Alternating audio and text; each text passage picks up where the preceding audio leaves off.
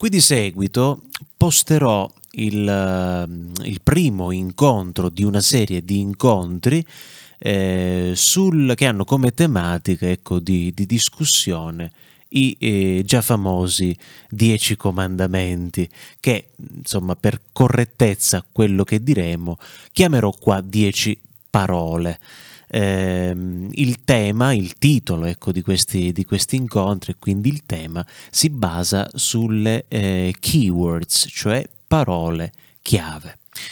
Buona visione.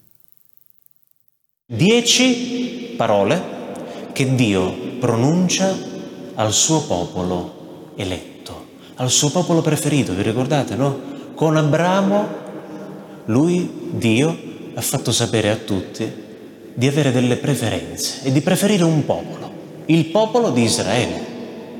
Abramo gli fu detto, guarda che tu non sarai sterile, non rimarrai senza figli.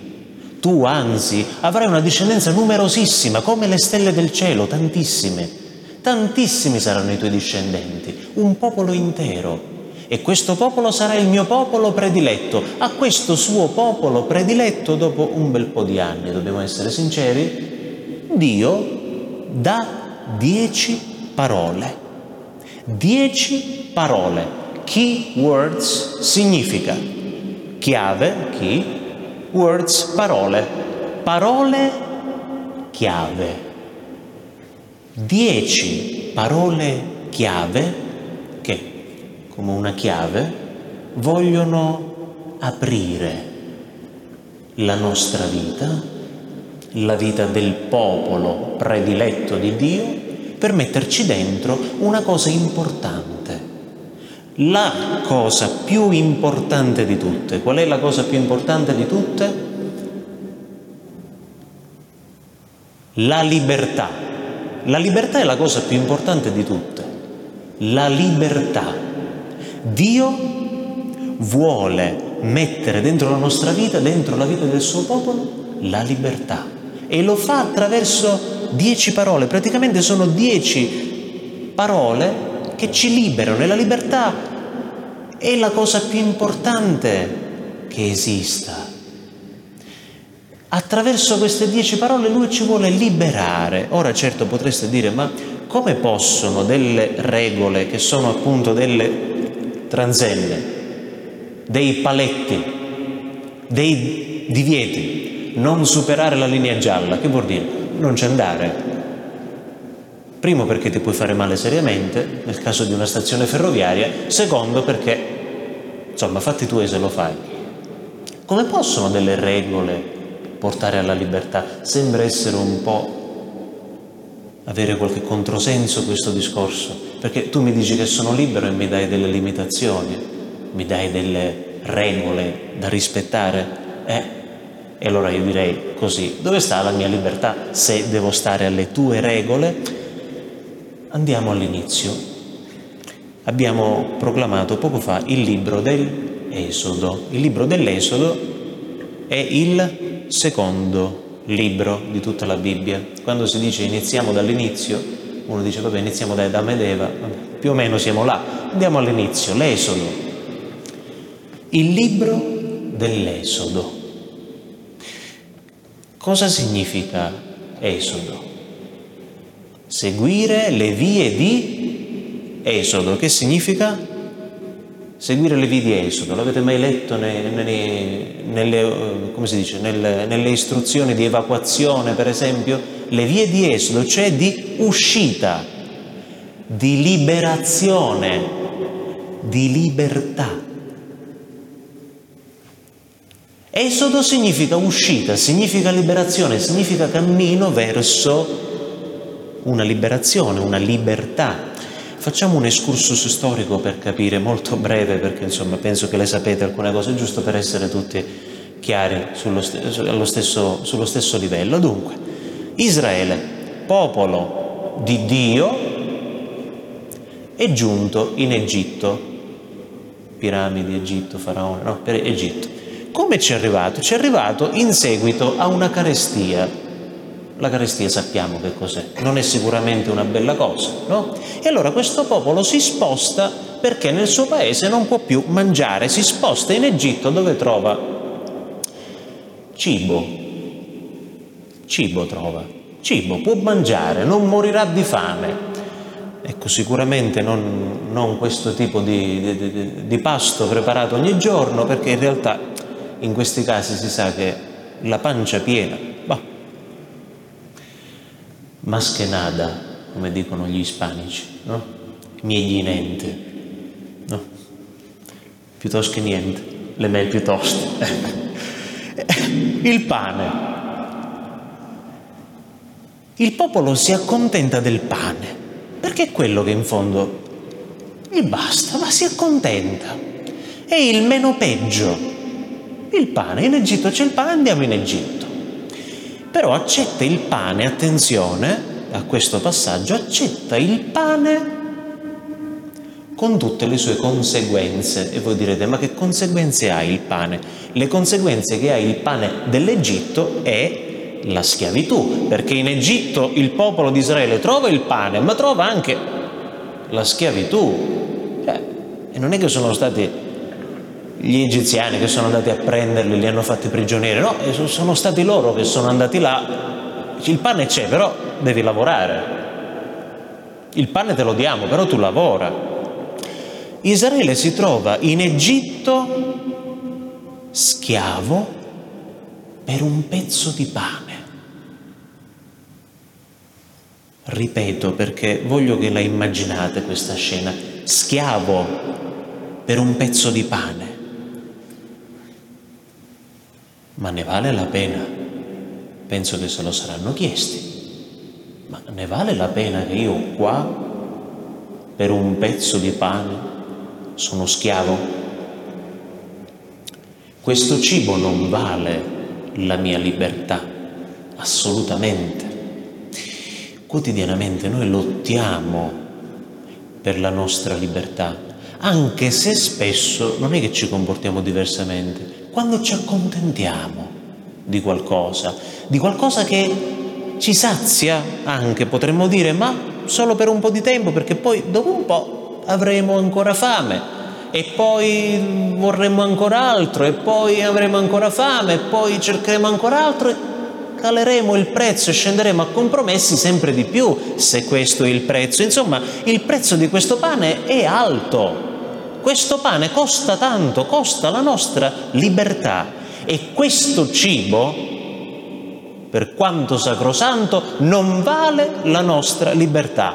Questo lo ha capito il popolo di Israele, tardi forse, ma l'ha capito. C'è stato un momento in cui l'ha capito. E allora sapete cosa fa questo popolo affamato, sì, ma che non ne può più di essere trattato da schiavo,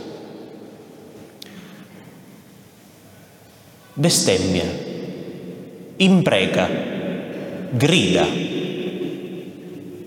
come forma di preghiera. Dio, ma che, che, che, che combini? Cioè non eravamo noi il tuo popolo prediletto? Anni e anni. Il tuo popolo prediletto, quello proprio scelto da te, promosso da te. Ma che, è questa alla fine che ci devi far fare? Oh, ma ti sei dimenticato che siamo qua? Sei distratto, stai giocando alla PlayStation, cosa stai facendo? Perché non ti accorgi che noi siamo qua? Il popolo grida. La preghiera comprende anche il grido anche l'imprecazione. Ci sono dei salmi nella Bibbia, non so se lo sapete, ma penso di sì, che si chiamano salmi imprecatori. Nella liturgia delle ore non ci sono quasi, quasi nessuno di questi è contenuto, però ci sono dei salmi dove il salmista, insomma, ce l'ha girata, è arrabbiato. Eh? Gliele dice a Dio. Impreca. Il popolo impreca, ma la preghiera di questo popolo non è mai stata vana e mai lo sarà, perché Dio ascolta il grido del suo popolo e risponde. Dio risponde. E attenzione, che Dio farà cose terribili per il suo popolo, ma terribili veramente. Sterminerà altri popoli per il suo popolo. Dio dà il via all'esodo, all'uscita, alla liberazione del suo popolo. Il popolo esce, ve l'ha ricordato un po' la storia, le, tutte le piaghe d'Egitto, cioè, e poi tra l'altro anche lì vai a vedere, cioè, li incattivisce ancora di più Dio, cioè gli rompe le scatole agli egizi. Potevano lasciarli andare, dice vabbè va, invece no, gli rompe le scatole, gli fa un sacco di problemi, addirittura, dice il libro dell'Esodo, rese ostinato il cuore del faraone cioè non so, rese più buono il cuore del faraone così magari, no, lo rese ostinato, lo ha incattivito, dice, oh, guai a voi se ve ne andate, anzi se ve ne andate vi faccio vedere io. È così che andò. Questo popolo va, esce, verso dove? Questo è il tragitto che ha fatto. Ora non ci vuole uno scienziato a capire, cioè la prima cosa che salta all'occhio è voglio, voglio vedere, certo che ci sono voluti 40 anni, 40 anni per fare tutto questo giro, a piedi ovviamente, eh? 40 anni. Cioè, questo è il Mar Rosso, cioè lo poteva anche evitare se faceva così, o no? Eh, 40 anni per fare tutto questo giro, peripezie a non finire, cioè ma che strada fa? Questa è la prima domanda che ci, che ci facciamo noi e che si è fatto il popolo. Ma che strada stai facendo? Cioè, ma non ti rendi conto che abbiamo allungato di non so quante, quante volte? E poi voglio dire, arrivi davanti a un mare del genere, chi ci vorrebbe entrare di voi in questo momento, proprio a quest'ora, con questa temperatura, con un colore anche più scuro? Chi ci vorrebbe entrare nel mare? Per quanto bello d'estate il mare, penso che nessuno di noi voglia entrarci, anche perché io ti dico, ma dobbiamo andare dall'altra parte. Ma dall'altra parte dove? Eh, di là, ma io non vedo niente. E eh, vabbè, più avanti lo vedrai. Ma come? Devi entrare nel mare, senza vedere l'altra parte. E allora il mare che non era stato calcolato forse. Si sono sbagliati con le coordinate. Sai Dio, la prossima volta dimmi di svoltare un po' prima che forse indovino. No,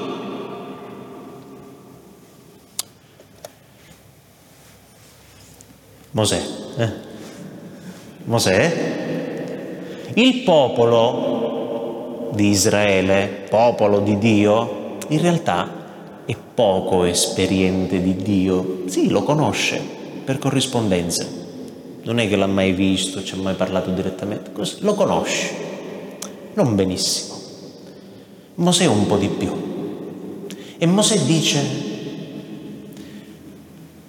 state calmi, è il Signore che ci sta portando qui.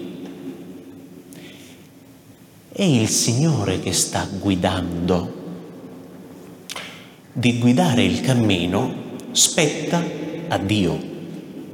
Di lasciarci guidare e fidarci di Lui spetta a noi, al popolo. È Dio che guida è Dio che guida. Da lì il celebre detto che Dio t'assista. No. Davanti ai non sensi della nostra vita dobbiamo fidarci, come fa un bambino quando il papà gli dice buttati. Non è che quello pensa alle probabilità quali sono di cadere, di, di cadere sulle braccia del padre, di cadere a terra e di rompersi il naso. Si butta perché si fida di suo papà. La stessa cosa è chiesto a noi, anche davanti ai non sensi, anche quando non capiamo, anche quando non abbiamo abbastanza gnegno per capirlo. Dobbiamo buttarci, dobbiamo fidarci. Questa è la fede. E allora andiamo verso le acque. Sì, perfetto. Mare, morte certa.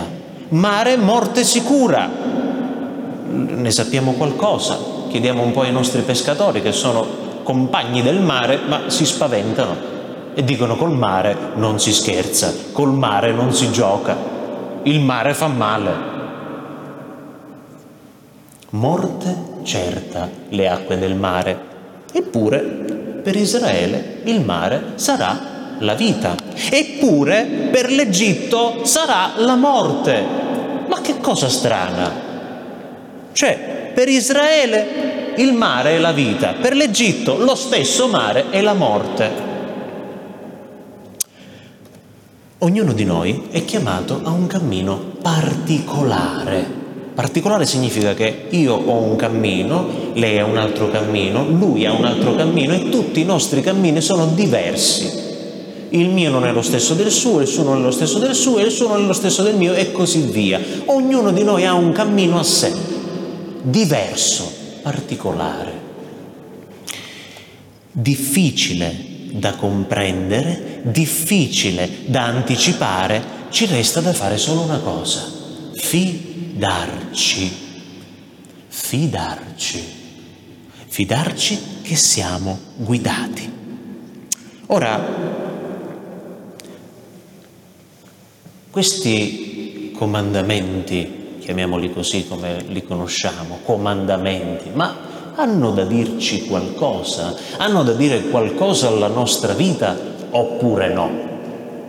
Secondo me la prima domanda mi viene da autopormi, ok? Quando dico domande da porci non intendo dire a qualcuno che sia appartenente alla specie dei suini, cioè porci nel senso voce del verbo porre la prima domanda, visto che di libertà si parla e di liberazione da una schiavitù, la prima domanda che mi viene in mente è se questo esodo, questa liberazione riguarda ognuno di noi, sono schiavo per caso io? Se sì, di cosa sono schiavo? Di chi sono schiavo? Sono schiavo di qualcuno? Sono schiavo di qualcosa? Sono schiavo di un'abitudine? Sono schiavo... E l'altra domanda è, ma io sono disposto a fidarmi di Dio? Guardate che la risposta non è scontata. Sono disposto a fidarmi di Dio? Cioè che se Dio ti dice vai, c'è il mare davanti a te, vai, passo, lo faccio.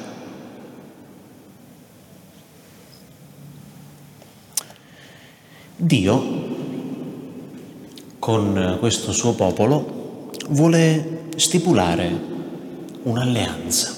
Vi dirò di più, Dio vuole stipulare un'alleanza con ciascuno di noi, con ognuno di noi, un patto di fedeltà, un patto di alleanza.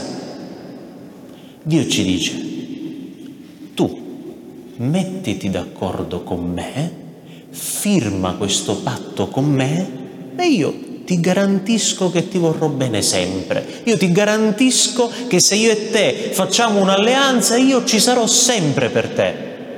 E ci dà un contratto da firmare con dieci parole scritte, dieci parole, che altro non sono che questa alleanza, che questo contratto, le dieci parole costituiscono questo patto questo contratto. L'unica cosa che dovremmo fare sarebbe firmare in calce, come si fa in genere.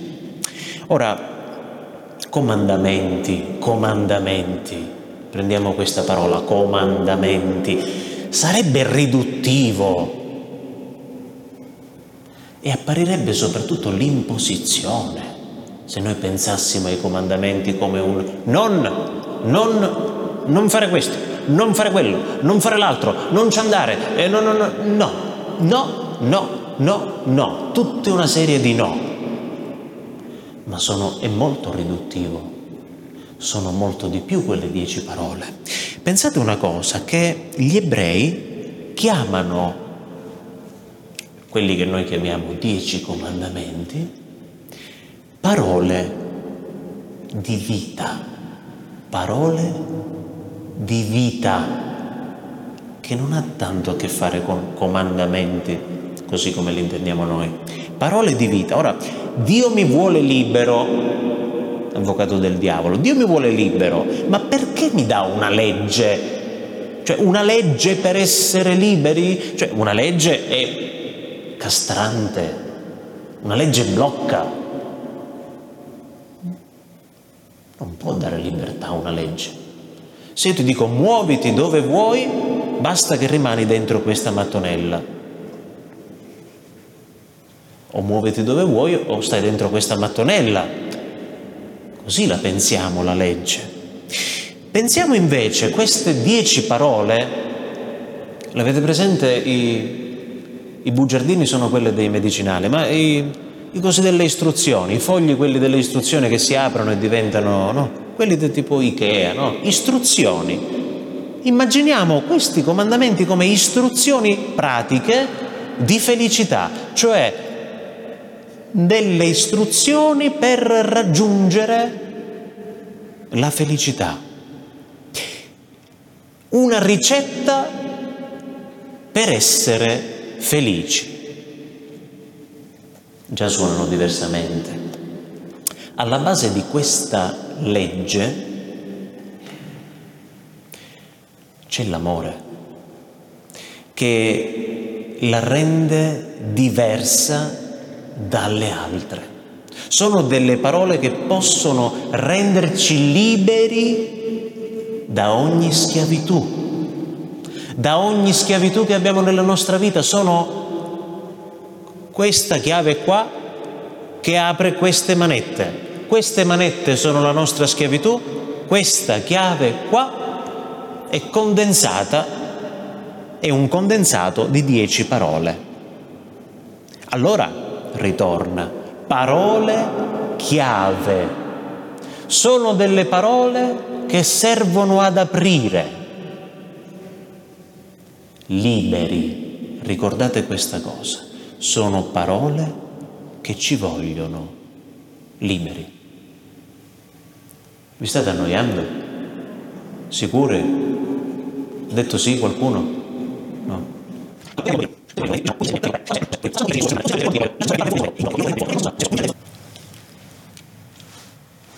Mosè, quello di prima, incontra Dio faccia a faccia. Si vela il volto perché ha paura, perché dicevano, sai, leggende metropolitane, che se guardi il volto di Dio muori. Quindi lui prontamente si, si copre la faccia. Incontra, Mosè incontra Dio faccia a faccia e si perde. E ora? Si perde. Infatti la prima domanda che si pone è questa. Ma io chi sono? Chi sono io? Chi sono io per fare quello che mi stai dicendo tu? Chi sono io per andare dal popolo, liberarlo, eh, pa- pa- parlare col faraone? Tra l'altro lui era balbuziente pure, quindi figuriamoci, cioè lui diceva proprio, proprio io. Cioè ce n'erano che parlavano meglio, proprio io ci devo andare. Si domanda chi sono io? Ogni uomo reclutato a fare qualcosa di grande, di importante, non può non restare confuso capita nelle piccole cose, figuriamoci nelle grandi cose. Come quando si è innamorati. Quando si è innamorati, chi di voi che è stato innamorato non ha mai pensato, ma chi sono io per meritare tanto? Chi sono io per meritarmi tutto questo? Bellissimo. Quando si è innamorati, pure i cassonetti della spazzatura hanno un certo fascino. Chi sono io per godere di questo? È come davanti alle cose belle ci perdiamo, davanti a un tramonto, davanti a una vallata di quel bellissimo. Ci perdiamo davanti alla bellezza, davanti alla grandezza quello di prima sempre. Chi è? Chi era Mosè? Chi era? Chi è? Chi è il momento in cui arriva lì davanti quel, quel fuoco? Chi è? era uno con una storia particolare, non delle migliori, devo essere sincero. La storia un po' ce la ricordiamo, l'hanno parafrasata in tutti i modi, non so quanti film hanno fatto, i cartoni animati, le serie a fumetti, i romanzi, hanno fatto di tutto. Ci manca una serie tv su Netflix, tanto per essere insomma al passo coi tempi, ma la conosciamo la storia. Mosè, salvato dalle acque, figlio di israeliti che onde evitare che venisse ucciso, lo mettono in salvo attraverso le acque del, del fiume, viene preso, pescato dal fiume, dalla, dalla regina, viene allevato alla corte del faraone, cresce lì, insomma potremmo dire in una parola che era anche un po' orfano perché comunque glielo dicono quasi subito che non è figlio loro, però lo accettano comunque. Non solo orfano perché poi Mosè diventa un assassino. Mosè ha ucciso un sorvegliante egiziano che ha trattato male un suo conterraneo. Lo uccide, lo seppellisce sotto la sabbia. Poi qualche giorno dopo qualcuno dei suoi conterranei glielo fa notare, dice guarda che ti ho visto, eh? non si fanno queste cose, ti ho visto. Lui comincia a spaventarsi e scappa. Quindi assassino, fuggiasco, latitante, perché ha vissuto tutto il resto della sua vita a seguire di nascosto fino a quel momento. Si era nascosto, si era imbucato lì, in quella famiglia, aveva cominciato a prendere il lavoro del suocero, si stava tenendo tutti buoni, era una, si era mimetizzato bene. Si trova davanti a un roveto ardente. Roveto significa spine che brucia. Brucia ma non si consuma. Brucia, ma non si consuma. Esiste una sola cosa al mondo che bruciando non si consuma. Per vedere se siete svegli. Cos'è quella cosa che brucia e non si consuma? Eh? Eh. Sbagliato. Il prossimo? Dio? No.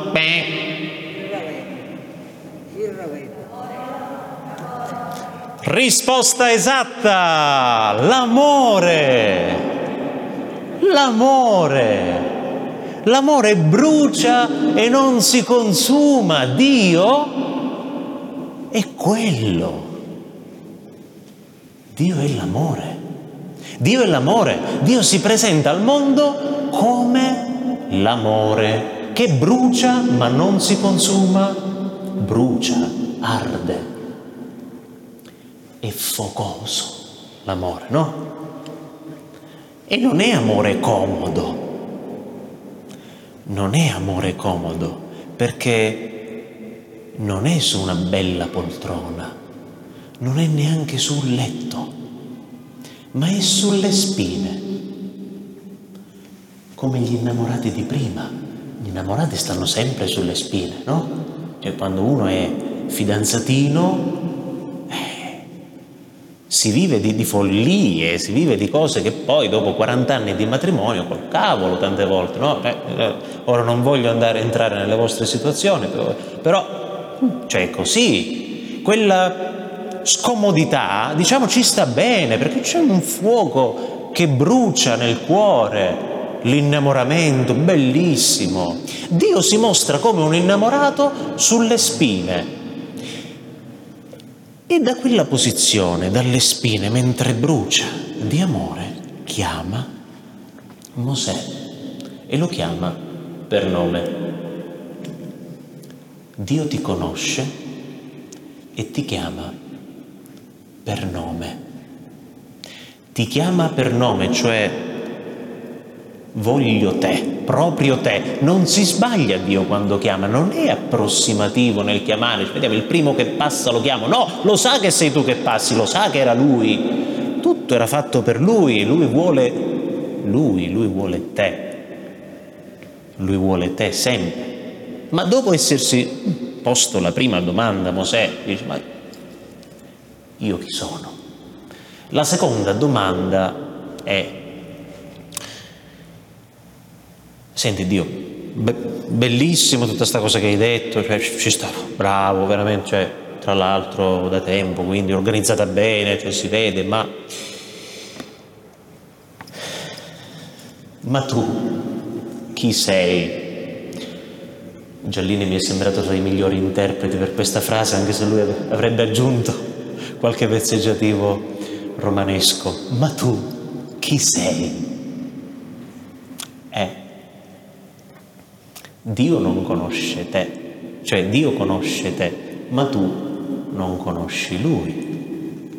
Forse hai sentito parlare di Lui, ma non lo conosci certo come Lui conosce te, minimamente. E allora Dio dice il suo nome. Questo è il nome di Dio, lo sapete, no? Questo è un tetragramma impronunciabile che significa appunto io sono colui che sono. Voi lo sapete perché? Cioè, questo tetragramma, tetra, quattro, quattro lettere dell'alfabeto ebraico che non si possono pronunciare e non le pronunciano infatti, anche gli ebrei quando lo incontrano questa parola scritta nella scrittura, la sostituiscono sempre con Adonai o Elohim, che entrambe significano il Signore, cioè loro incontrano questa parola e ne leggono un'altra ad alta voce, no? Ce l'ho il tempo per una barzelletta? No, non è una barzelletta tra l'altro, è un fatto vero, è un fatto vero. Una volta eravamo a Catania dalle benedettine, dalle monache benedettine alla messa alle sette di mattina e c'era uno di noi che era di turno lettore quel giorno, quindi a quella messa delle sette dovevamo leggere noi, quindi immaginate una chiesa più grande di questa con uh, più o meno una monaca ogni banco, tante ce ne sono lì a fino a metà chiesa e noi il gruppetto di, di seminaristi avevamo e è toccato leggere la lettura a uno di noi giusto giusto poi queste cose cioè, si capitano proprio a fagiolo che eh, non riusciva a, a pronunciare bene un nome che in quella lettura c'era almeno 20 volte. Quella lettura arriva sempre una volta l'anno ed è quella di Nabucodonosor. E sto nome almeno 20 volte c'è in quella lettura. Poi, ironia della sorte, questo tizio aveva anche la zeppola, quindi Nabucodonosor, e si imbrogliava e sputava, era una cosa proprio tristissima. Però lui, intelligente, attua un sistema. Noi eravamo pronti a ridere, invece lui se la cava perché ogni volta che incontrava il nome Nabucodonosor, invece di sputacchiarlo, lo sostituiva con il re, il sovrano. E allora Nabucodonosor è invece lui, il re disse, il re fece, il re è. Quando finì la lettura, parola di Dio, rendiamo grazie a Dio, alzò gli occhi e si accorse che tutte le monache seguivano la lettura nel messalino, quindi cioè, in realtà è stato sgamato alla grande, ma comunque tetragramma impronunciabile perché soprattutto è strana come parola nel suo costrutto, cioè è l'insieme questo, questo fonema di, della coniugazione del verbo essere in tre tempi, passato, presente e futuro, cioè in un'unica parola ci sono tre coniugazioni del verbo essere. Io sono colui che sono. Come potremmo provare a tradurla per capirla meglio? Io sono uno che ci sono. Io sono uno che ci sono. Io sono uno che c'è stato, c'è e ci sarà. Ora pensiamoci bene, non è una, forse la più bella frase che uno si potrebbe sentir dire, specie in un momento di difficoltà. Guarda che io ci sono stato, ci sono e ci sarò. Piace solo a me o è una bella frase? Soprattutto nei momenti più faticosi, nei momenti di difficoltà. Eh, sentirsi dire una frase così non è da poco. Cioè, con un, con un, compagno di viaggio così che ti dice io ci sono stato, ci sono e ci sarò, caspita, e, cioè, non esistono cose impossibili.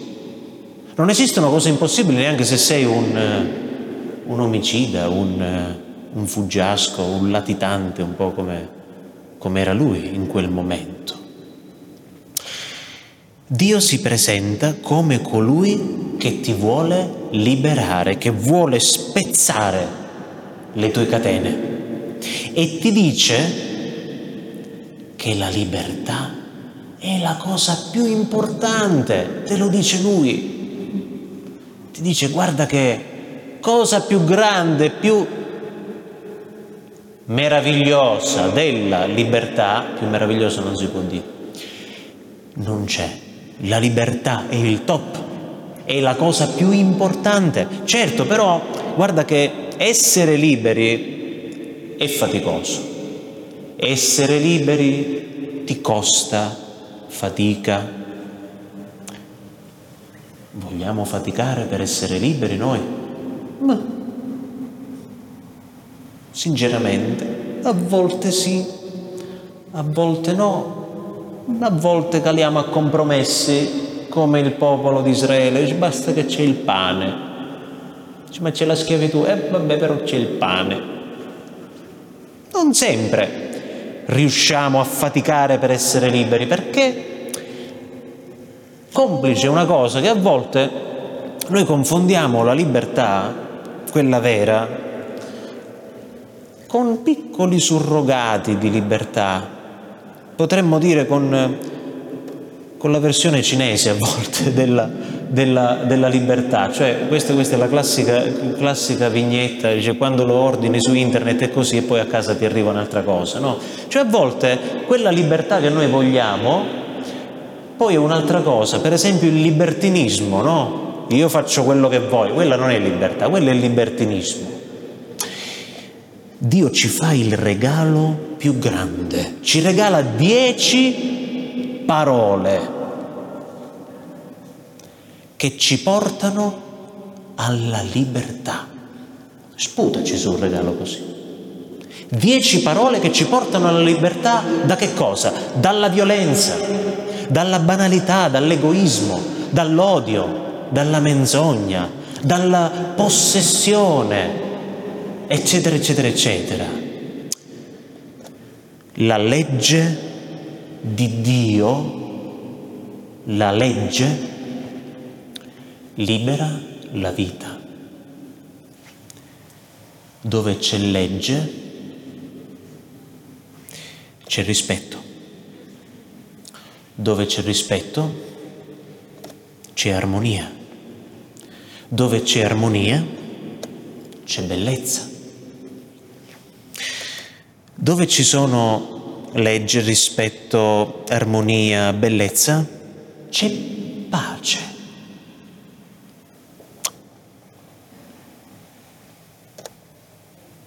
Sicuramente molti di voi conosceranno questa frase attribuita a Sant'Agostino.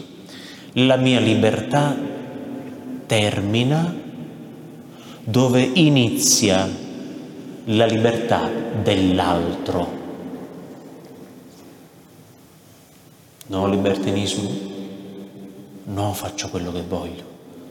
La vera libertà, la mia, termina dove inizia quella dell'altro. Non esiste libertà senza legge. Io mi fermo qua, vi ringrazio e vi do appuntamento a giovedì 24 prossimo 21. Buona serata.